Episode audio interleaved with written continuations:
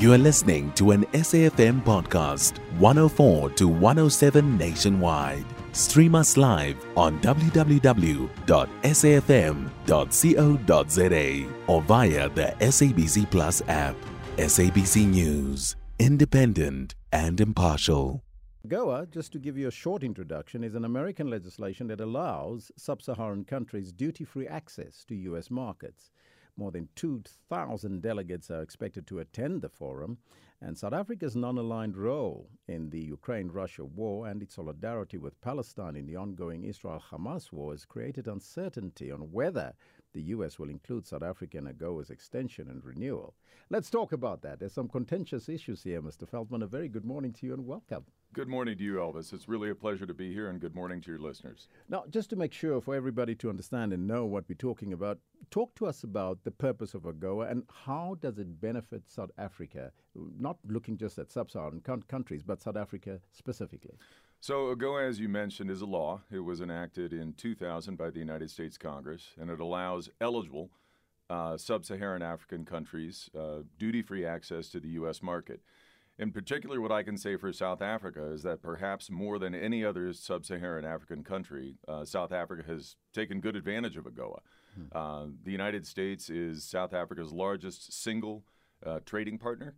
And just behind the EU, if you look at kind of multilateral organizations as well. So we see, and this is really AGOA facilitates two-way trade. Yes.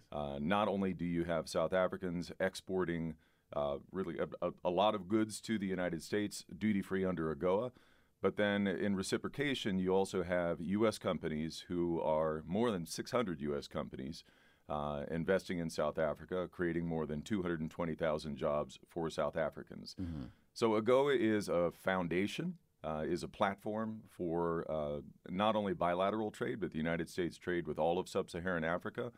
But South Africa is a particularly strong example of how to take advantage of agreements like AGOA. And I would just say that we also see it as a platform for moving forward, yes, for more inclusive growth to take advantage of it even further. How important is the fact that the AGOA Forum is being held today at NASREC in Johannesburg? Well, I'm the mission spokesperson at the U.S. Embassy in Pretoria. I think it's great. It certainly means that I didn't have to travel to any other country. Yes. But really, I think it is a symbol of South Africa's role as the leading economy on the continent. When you talk about Africanization of supply chains, a lot of that is taking place right here. So that South Africa and other African nations are not exporting raw materials to the United States and other countries, but that we are partnering with South Africa to really build up those supply chains within South Africa.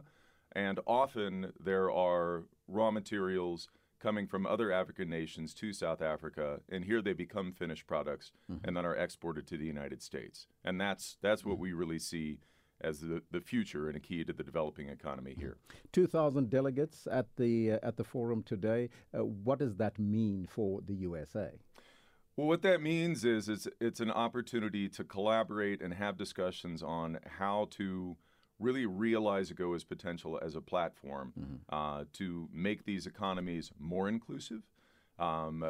This is the first time that we're actually incorporating representatives from labor and civil society. So this isn't just about business, and it isn't just about governments. It's about incorporating all members of society who play a role in this economy to make sure that this economic growth, both in the United States and in South Africa and indeed across the continent, is more inclusive, more small businesses, more women. Youth. The idea is not just increasing the volume of trade to the United States and the overall volume of bilateral trade, but making sure that trade benefits all South Africans. From those 2,000 delegates, how many will be coming from sub-Saharan Africa? That number I don't have off the top of my head. But I can tell you, there will be representation. Oh yeah. What I can say is that you have about 200 delegates from the United States and the government from all over the U.S. government that represents our holistic, inclusive approach. Now, we're talking about AGOA this morning, and we're talking of AGOA as the benefit for Sub-Saharan Africa. And we asked the question, should those countries not have more say in the AGOA deal? Your thoughts on that? Well, again, so let's talk about what AGOA is. AGOA is a law that's passed by the United States Congress. So they kind of decide the parameters of it. That's the legislative branch. I'm in the executive branch. How that law is carried out and implemented is indeed kind of a negotiation. So one of the things we are talking about and looking at is, if we want to make it more inclusive, how can we make the paperwork process easier? Yeah. So if you have a small business, if you have a business owned by a woman entrepreneur here in South Africa, how can you make the paperwork process easier? You know, in terms of kind of governments moving forward, how can you integrate businesses and agreements that are either started or are operating under AGOA with the African Continental Free Trade Agreement? You know, how can you take advantage and Africanize supply chains that then can kind of feed products into the United States under AGOA? So we see basically the Africans are taking the lead on those negotiations. That's why we're here. We are here to talk and participate in those conversations. So, yeah, we want to see Africans taking the lead. We're here to talk, but there were some tensions just before we could host the forum. The African Growth and Opportunity Act expires in 2025, and South Africa has been pushing for an extension over the last few months following that fallout with the U.S. over the Lady R incident. How would you describe South Africa and our relationship with the U.S. Right now as we speak? I'd say the relationship is really stronger than it's been in decades. I mean, we have seen President Ramaphosa meet with President Biden. We've seen Secretary Blinken come out here. And even in just the past 6 months, you know, we have seen, more two-way travel. Minister Patel going to the United States to advocate for AGOA. Secretary Yellen coming here. So we're seeing a robust conversation on a range of policy issues. Sometimes on those policy issues, we agree and we are working in the same direction. Sometimes we don't agree. And that's just kind of how foreign policy works. I mean, South Africa is a valued partner, and it's important to us to be hearing those foreign and respecting and acknowledging the validity of those foreign policy decisions. You know, and we also have our own positions that we're going to advance. So what I would say is the conversation is robust. Yes. And it's constructive. And I really find it, and I'm involved in some of these conversations, I find it very cordial and polite. So I'm looking forward to continuing those conversations. Now, South Africa has also come under attack for its non-aligned role in the Ukraine-Russia war, right? And for its slow or solidarity with the people of Palestine in the ongoing Israel-Hamas war. Will South Africa's non-aligned position in geopolitical matters be respected, or does this pose perhaps a risk to the renewal of the extension of AGOA? All right. So there are a couple things we're talking about here. One is AGOA, and certainly under AGOA, there are eligibility requirements. Now, those requirements have to do with human rights, respecting human rights, with democracy, because we want to make sure, I mean, AGOA provides a huge benefit to participating countries, duty-free access to the U.S. market, which for South Africa is its most significant in terms of volume, export market of any country in the world. So having that duty-free access is a huge benefit. The U.S. Congress has decided that an important aspect of those benefits is countries that have that are continuing to respect human rights, and that are the values of democracy and respect for human life continue to be respected, because it is a benefit. The second part of your question is related to foreign policy discussions. And we acknowledge the validity of South Africans' foreign policy positions. I'm not going to get into the details of our bilateral conversations. What I can tell you is that they're robust, productive, and we have a frank exchange of views, and we look for ways in which we can move forward. And AGOA represents one of the ones where we are moving forward with gusto. yes, to make sure that it's more inclusive and benefits all South Africans. We're in conversation with David S. Feldman. He is from the U.S. Embassy, is joining as the mission spokesperson here in studio today with us. And you can engage with us on the question that we posed to you this morning. You can let us know on the Facebook page as well as on the Twitter handle. That number to dial, 086-000-2032. Should the Sub-Saharan countries have more say in AGOA? That's the question we asked for you this morning. And does it assist in revitalizing South Africa's battered economy? He answered both those questions already. I'd like to get your thoughts on it on the Facebook page as well as on the Twitter handle. And let me know what's on your mind. A lot of you have been talking about sports this morning, which is great because South Africa is the World Cup winners. And we're touring today in Johannesburg, in Pretoria and Soweto. So you can also let us know what's on your mind in relation to that. But Mr. Feldman, how should South Africa walk this particular tightrope in striking a balance between its long-standing support for the people of Palestine and its important Western economic ties with the U.S. and other countries? I mean, I think South Africa is taking a holistic approach. I mean, as we say in the U.S., you can walk and chew gum at the same time. So you're going to have foreign policy decisions. You're going to have internal domestic economic challenges like unemployment or load shedding. And what I can say is we are here to partner with South Africa to address all those challenges. And to be frank, these are also challenges that we have in the United States. You talk about development of renewable energy resources that are sustainable for the long term. We are also facing that. So we're working through the Just Energy Transition Partnership and AGOA, and with the help of innovation coming from U.S. companies who are investing in South Africa to create jobs. To address those challenges. You look at Africanization of supply chains. Yes. U.S. Agency for International Development is working to strengthen those supply chains within Sub-Saharan Africa, within South Africa. And on the continent, we frankly see South Africa as a leader in that Africanization of the supply chains. So we, at the same time, you also have foreign policy positions, sometimes on contentious issues, sometimes on which South Africa and the United States have differing positions, and we may not agree. And we work through that. Mm-hmm. We can do all those things at the same time. Right. So, and I know that this is a contentious issue, but it will be amiss of me not to ask it.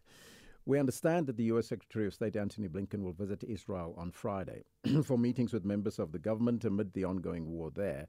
There have been international calls for a ceasefire in the ongoing bombardment of Gaza. So will the U.S. try to persuade the Israeli Prime Minister, perhaps Benjamin Netanyahu, to exercise more restraint in bombing Gaza to decrease the civilian casualties that we've seen? So, one, I'm not going to get ahead of Secretary Blinken. What I can say is he's been talking about this over the past couple of days. We absolutely are advancing the importance of protecting civilian lives, all civilian lives in this conflict. We also will certainly say that Israel, like any country in the world, has a right to defend itself. Mm-hmm. And just like we were talking before, both of those things are important. Yeah. And we have to be able to deal with all of them at the same time. It is vitally important, and the Secretary Blinken has said this, that civilians in Gaza have access to food, to medical care, and access to a safe environment. And we are working to achieve that. At the same time, we are working to make sure that there is peace and that Israel has a right to defend itself. Mm-hmm. We will advance all those issues at the same time. That is not easy. We welcome South Africa's participation in that effort to achieve peace in that area. And we will continue working to ensure the safety of civilians in Gaza. Well, you can let me know on the Facebook page as well as on the Twitter handle, and you can call us in studio like Hassan Logan has done. A very good morning to you, Jumbo Africa, Hassan. Good morning, Elvis, and thank you to having your guest there waking us up. Mm-hmm. America has presented AGOA and various of its other interventions largely as an intervention or, if you like, a democratizing mission. So let's take the one point where the President of the U.S. Basically goes and says that he saw photos of beheadings of kids, etc., etc. And it's on your White House page, which I visit regularly just to keep myself abreast. Mm-hmm. But when he goes back and gets confronted that none of this has happened, I find it very difficult to find it on your website. you know, here as media activists, we know that the original error has to be corrected in the same size and shape, right, and form and prominence. But what do you do to find back that the president walked back his assertions? One has to go to CNN, Daily Mirror in the UK, elsewhere, but not on the website of the White House. You know, so these are examples of it. So when you keep saying that Israel has the right to defend itself, and to be an even-handed world player, you must say all nations have the right to resist injustice, as those who fought Nazi Holocaust, the partisans, the Jewish activists. This right is there for everyone who lives under occupation. Mm. And when you say that Israel has the right to do this, it's the occupying power. There are certain obligations that are due to an occupying power. And this is what we expect of the world's leaders, to be even-handed and to make sure that they stand for justice. Thank you so much for your call, Hassan. You can keep them coming. You can do so on the Facebook page as well as on the Twitter handle. And then, of course, Joe Biden also announced that in a letter to Congress, his intention to remove Uganda, Gabon, Niger, and Central African Republic. Why are those countries on that particular list and on the chopping block for AGOA? Well, I mean, the AGOA, as we mentioned before, is it offers duty-free access to the United States. Mm-hmm. So that is a significant benefit for any country. And as a result, Congress has stipulated that there are eligibility requirements, meaning respect for human rights, respect for democracy.